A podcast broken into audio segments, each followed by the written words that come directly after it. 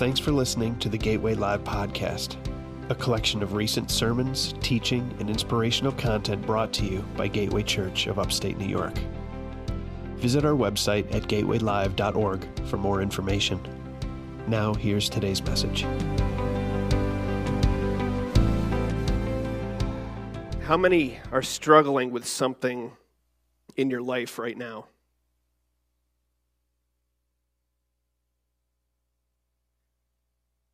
And for those of you who are believers, how many struggle with trusting in God for an answer?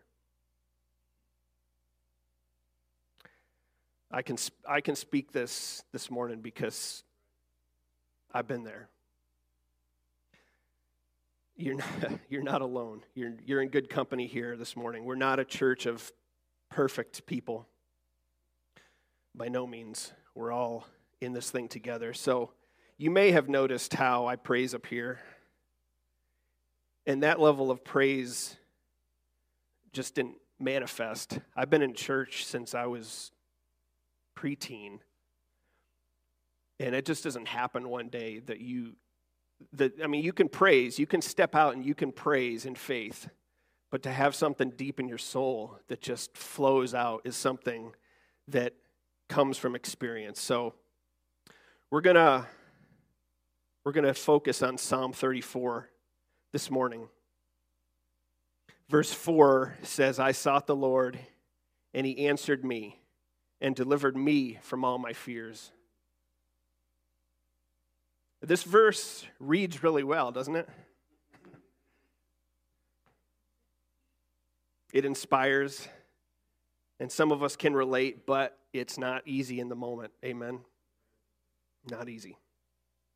I'm sure there's many out here who have experienced the same thing. We know that there are promises in the Word. We know that He hears us. But most of the time, there's no specific scripture that would help that may help us out of our specific situation. And we're left to seek and trust Him and have faith for the answer. So let's read that entire psalm, or not the entire psalm, but we're just going to read a few verses of it. Verse 1 starts I will bless the Lord at all times, his praise shall continually be in my mouth. My soul makes its boast in the Lord. Let the humble hear and be glad. Oh, magnify the Lord with me, and let us exalt his name together. I sought the Lord, and he answered me and delivered me from all my fears. Those who look to him are radiant, and their faces shall never be ashamed. This poor man cried, and the Lord heard him and saved him out of all his troubles. The angel of the Lord encamps around those who fear him and delivers them. Oh, taste and see that the Lord is good. See, blessed is the man who takes refuge in him. Amen. Whew. That's good. Again, this reads really well. It hangs on a wall really well.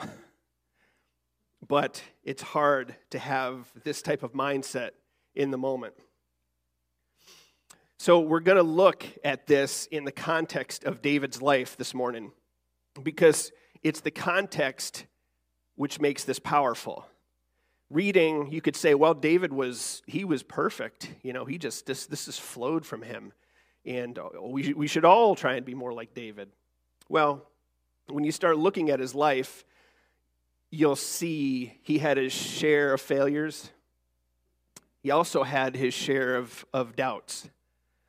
So, when David said, I will bless the Lord at all times, he didn't write this as a youth without a care in the world. He wrote this from a place of experience.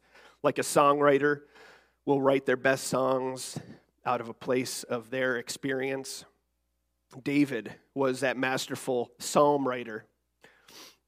He's writing this particular psalm on the other side of his trials, from the other side of his valley. Having been in a place of trial for years and seeing God's provision and faithfulness.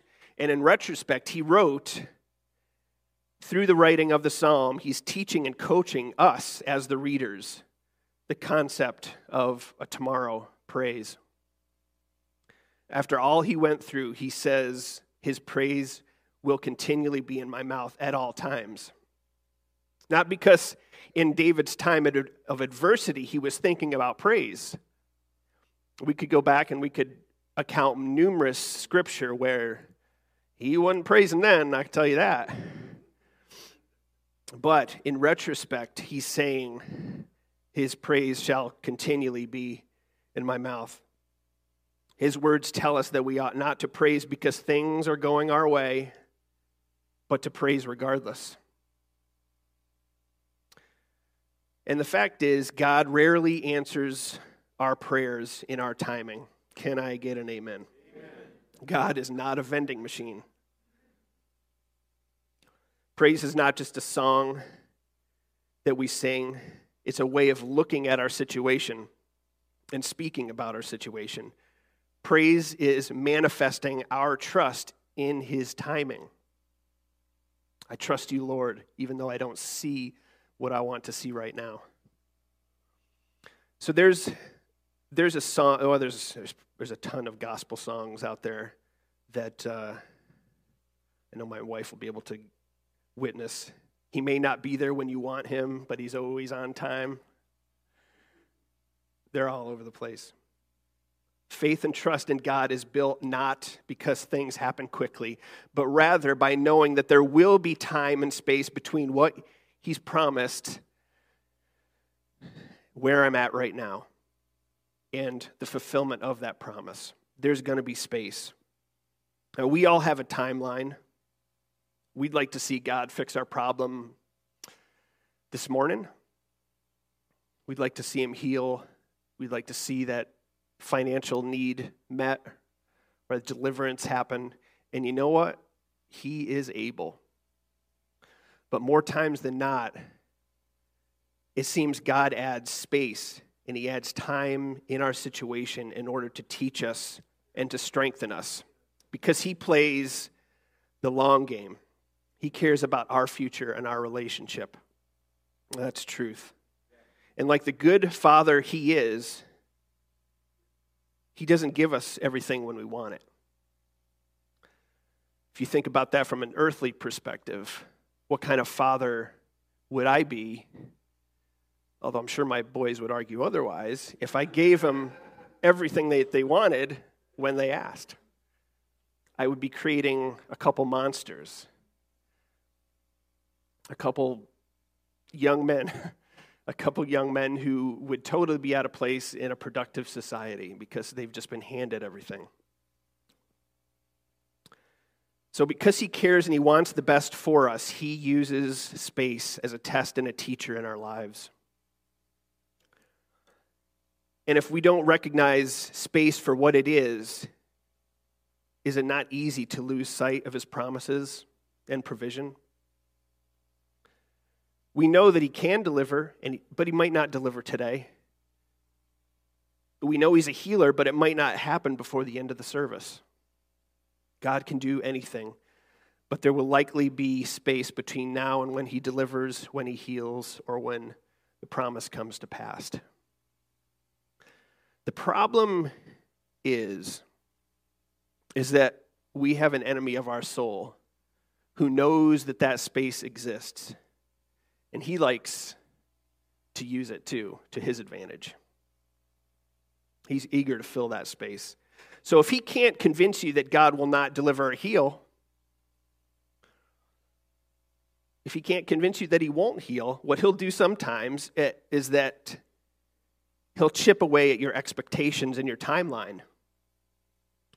Sometimes the enemy will tell us that it's going to happen so quickly. And when it doesn't happen, we lose hope and we give up, maybe. God's going to heal today, and yes, He could.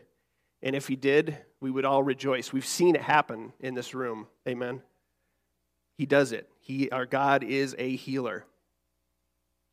But if He doesn't, let's recognize that God is still with us, and He's using time and space to work something wonderful in our lives. Amen. Amen for those who have been there. So let's go back to David for a minute. I will bless the Lord at all times. His praise shall continually be in my mouth. David was anointed to be king as a young man, a young man, teenager perhaps. Some say that he was, it might have even been younger than that. And at that time, what he wasn't told might have been hel- helpful to know that he was going to be on the run for seven years, hiding in caves with multiple attempts on his life from the man who should have been his mentor, who was intimidated and didn't want to be displaced by this young whippersnapper years of space between the anointing and the crown. And that space in David's life and in our life is where trust comes into play. Nothing is going to fill that void. Not talent, not your intelligence. It's only God. It's a, it's a space only God can fill, and that's why we trust Him. So when David writes in verse 4, I sought the Lord, and he answered me and delivered me, he wasn't writing about how he asked God and he immediately answered. He was writing again in retrospect, looking back at his life and his situation, saying, I sought the Lord, and although he didn't show up immediately like I wish he had, he did answer and he did deliver in his time. Hmm. Yeah. And with his words, David is teaching us how to trust God in the space. What if God is teaching you today how to trust him so that in the months and years to come, you'll be able to sing his praises from the experience in your life? There's another thing we can pull from Psalms 34 is not to underestimate the power and importance of reflection in the moment for personal growth. And the enemy knows that if he can keep us so busy and preoccupied, we'll never get around to honestly reflecting on our situation the way God intends us to. I don't know about you, but it seems like when you ask somebody, How you doing? What's the first thing that you hear these days? Well, yeah, here you do. But I, I personally hear, oh, busy. I'm busy. Everything's busy. It seems like our society and the world is just snowballing faster and faster and faster. And the devil knows that that, preoccupi- that pre, being preoccupied is a powerful tool, especially when we should reflect on what God has done in our lives and what he promised that he would do in our lives. It's, so, it's easy for us to read a book or see an inspirational post online that tells us what we should be thinking about our situation. But what does God say about our current situation? Where is God right now in your situation? It takes reflection and a quiet ear to hear his voice. But I promise if you ask, he will answer. That's something that our church specifically, having been here for years, know that that is possible to ask God and listen, and He will answer. And if that's not happening for you, find somebody to pray with here and we can we can do that with you and i promise he will speak it is amazing to see where are you god in my current situation and the answers that we've heard, that quiet, still, small voice, will change your life. Amen. We can actually be blessed by God, but never feel blessed because we don't take the time to reflect. David wrote this psalm with the intention of teaching us how to reflect on our past and our future. Oh, taste and see that the Lord is good was written after his years of struggle and trial. Written after having to learn and trust that God had a plan the whole time and that that plan rarely lines up with our plan. He's not saying these words through his writing the Lord is good regardless of your situation. You won't be there, you won't be where you're at forever. Trust in God, and you too will look back and see how his plan unfolded. Taste and see that the Lord is good. But then, I love this part come and magnify the Lord with me. This is my favorite part.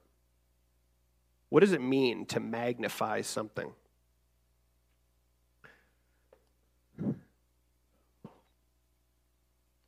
Some might think that it means to make God look better, or bigger, rather. But magnification doesn't actually make the object you're viewing physically larger. It's all about perspective, about bringing into focus and seeing things more clearly, the things that were there the whole time. That little, that little boy with a, with a magnifying glass looking at the ant hill. Those ants, if they don't perish in a fiery column of fire, they were there the whole time. They're, they're about their business, they're doing their thing. But that magnification brings into clear brings into focus what's happening right before us more clearly. So, verse 3 is the reason why we gather here together on Sunday mornings. Oh, magnify the Lord with me. Let us exalt his name together. Because sometimes we need a little help bringing things into focus, bringing our current situation into focus. What we magnify in our lives we see more of. And if all week long I'm around miserable people having surface conversations, complaining, grumbling about politics and food prices, we never reflect on what's happening right now in my life, where God has brought me from, where He's taking me to. David says, Oh, magnify the Lord with me, and let us exalt His name together. So, in our gathering here today, is it not a place that we can bring Him into focus, bring our lives and our situation into focus, that He has a plan for us despite what it may look like in your life right now? And for every one reason the devil gives us to doubt, are there not a hundred reasons and testimonies in this room right now to trust Him? Amen. That we could magnify the Lord and help you trust Him more too. Remember, David wrote Psalm 34 when he was through everything on the other side of it. So, if we were to read this psalm before today, if you were to read this psalm this morning, earlier, or yesterday, how many beside myself might think, wow, I'm, I'm really a loser? I'm really struggling here. I should have, I should have faith. Nothing, you know, nothing should be able to shake me. David said it so eloquently, and here I am, miserable in my situation. I have doubts and fears sometimes. And even if I know in my heart what I should think, the enemy still whispers and makes me think and doubt and question. But hearing this next passage, this next verse, might give you a little comfort. So, this is amidst the years. I said, I mentioned seven years. So, this scripture comes at some point in those seven years. And he's running from his life, from the existing king that he was anointed to replace. And 1 Samuel 27 says, But David thought to himself, one of these days I will be destroyed by the hand of Saul. Does that sound like confidence? Confidence in God's promise? Mm-mm. What we see here is that seven years will begin to chip away at confidence. He continues, One of these days I will be destroyed by the hand of Saul. And so the best thing I can do is escape to the land of the Philistines, Then Saul will give up searching for me anywhere in Israel, and I will slip out of his hands. so he's on the run, and when he should, you'd think after reading the psalm we started with that he was just ready to fight and he, he had it all together. But we see there that in his thoughts, and this is where this is where the rubber meets the road this morning. In his thoughts, in our thoughts, we are going to have doubts. David had doubts. I have had doubts. And the one who penned, I sought the Lord, and he answered me and delivered me from all my fears. At that time, he had his internal struggling his eternal struggle happening that he conveniently leaves out. He thought to himself, This is it. This is the end. I have nowhere left to turn. Saul is going to kill me.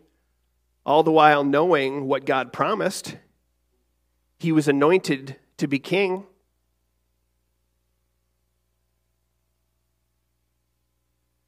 And he praised God with his mouth continually.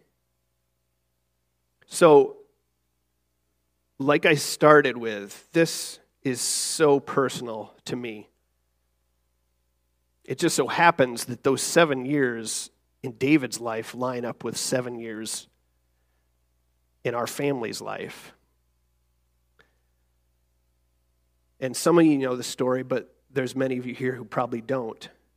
My wife was living off of medicine just, just to keep her going alive, you might say. It would, they would, uh, this particular medicine would just suppress the symptoms. And every time we would try to taper off of that medicine, the symptoms would immediately come back. And I remember being hopeful every time she would taper down to a certain point. only only to hear in the other room her start to cry and I I knew what that meant.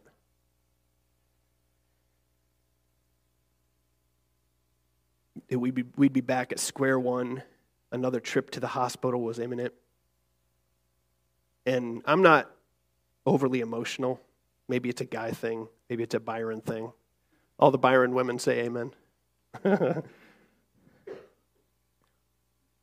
And I remember one night in 2016, I actually found this in my journal. That was the intruder night. That's another story. But I was completely at a loss. I would, I would pray a lot with my wife, and sometimes I wouldn't pray, and she would ask me, Can you pray? And I remember feeling I don't know if she ever knew this. She, she will now. But I would pray, and it, was, it just seemed so futile. I, there was so much doubt because this had happened no less than six, seven, eight times this cycle of up and down and hospitalization. And I was completely at a loss, but I did, I did, my, I did my little prayer. And I just remember we both sat on the bed crying that night because I, I didn't know what to do. I sought the Lord. We sought the Lord. You know, you guys were there. We sought the Lord. But he wasn't answering. And I was just at the end. I think that was the night Kim came over too, and Ned. And I just remember the only thing that I could do. I think this only happened once. Was I just began to sing the old songs from when I was a kid, the songs of praise. I don't know if you remember that, Bryn. And such a peace came into that room as a result of that action. That was one of many turning points in our testimony. that I can look back and say, That's you were there, God, that night. And uh, at some point, I probably need to write a book because so many things happened.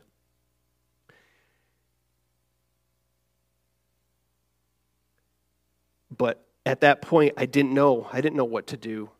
All I could do was praise. And we both said throughout that time that we were going to continue to serve God regardless of the outcome. If there was a healing, if there wasn't a healing and we had to live with her issue, we were still going to serve God.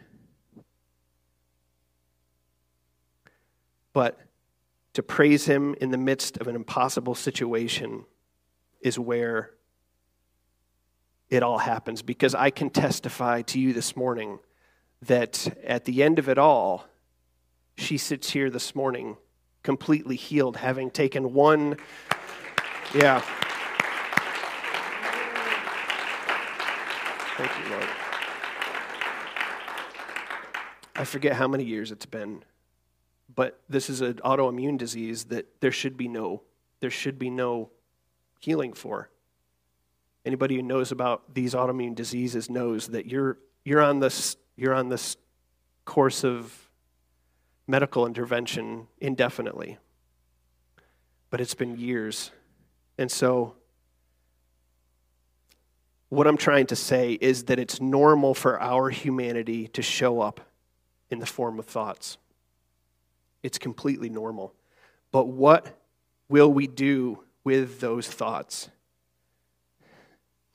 My flesh may doubt, but his praise shall continually be in my mouth. My humanity may fear, but his praise shall continually be in my mouth.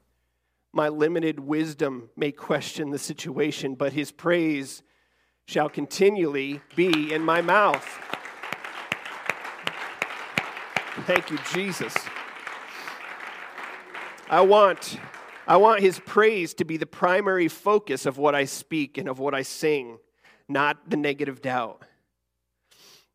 I may think it, but let it never let it never leave my mouth. And so when we praise, what we're saying is despite my thoughts and despite my doubts, let's magnify the Lord together. Let's bring into focus what he really is saying about the situation. Let's bring it to focus. And if you're unable to focus because we're doing it together, I can help you. Let my testimony this morning help you magnify the Lord. So, if you're living in the space between your promise and the fulfillment of that promise, fill that space with praise. Fill that space with praise this morning. So, stand with me this morning. We've been hearing a lot of things the last couple months that are equipping us, helping us to grow, to be wise to the enemy's tools and tactics, offense being the biggest one. That's been a common thread the past month or couple months. And filling the space that will undoubtedly come in our lives, I believe, is another tool to combat the tactics of the enemy because he's going to weasel his way into that space and feed you lies that this is the way it is. God's not going to answer, but he does answer. He will make a way of escape. Are we not more prepared to face the trials that will undoubtedly come as a result of learning these things? So, there has to be at least one who needed to hear this message today. And sometimes we read the word, we read the word on paper, and it never really truly hits home. Like I said, there was there's times I could have I could have read Psalm 34 a few years back and felt like I wasn't doing it right. Sometimes it can feel so far away. But today, our family in particular is a living, breathing witness of Psalms 34. Why do I Why do I always have a song of praise in my heart each Sunday? It's because we've walked down the same road that David did. There is hope. And we can both testify that I will bless, praise the Lord at all times, and his praise shall continually be in my mouth. Bless the Lord. I will bless the Lord. Not because someone told us to or we read it, but because we walked that road. And as a result of us walking that road, you might have to struggle or question as much as a result of our testimony. And we're not the only ones here. There's others here that would be able to testify to the same exact thing. So we're going to do one more thing rather than have a somber, introspective altar call. I think you know where I'm going with this. We're going to lift up a shout of praise and we're going to magnify the Lord together. Amen. Yeah. So, Casey, put up Psalm 150. I didn't, I just had if you notice, I was smiling up here when Bryn was reading, reading this because I didn't tell her. Once again, here we are. Psalm 150 says, Praise the Lord, praise God in his sanctuary, praise him in his mighty heavens, praise him for his mighty deeds, praising, praise him according to his excellent greatness. Praise him with trumpet sound, praise him with the lute and the harp. We don't have many lutes or harps, but these are modern harps. Praise him with a tambourine and dance. Hmm. Praise him with strings and pipe. Praise him with sounding cymbals. Praise him with loud clashing cymbals. Let everything that has breath, praise the Lord. Praise the Lord. Woo! Yeah. Go ahead. So, if you wonder why we're so exuberant in our praise, we got scripture for it. This isn't something that we're drumming up. We want to praise the Lord with everything we have. And if you have breath, I don't expect you to come up here, but just clap your hands because He's worthy. Let everything that has breath praise the Lord.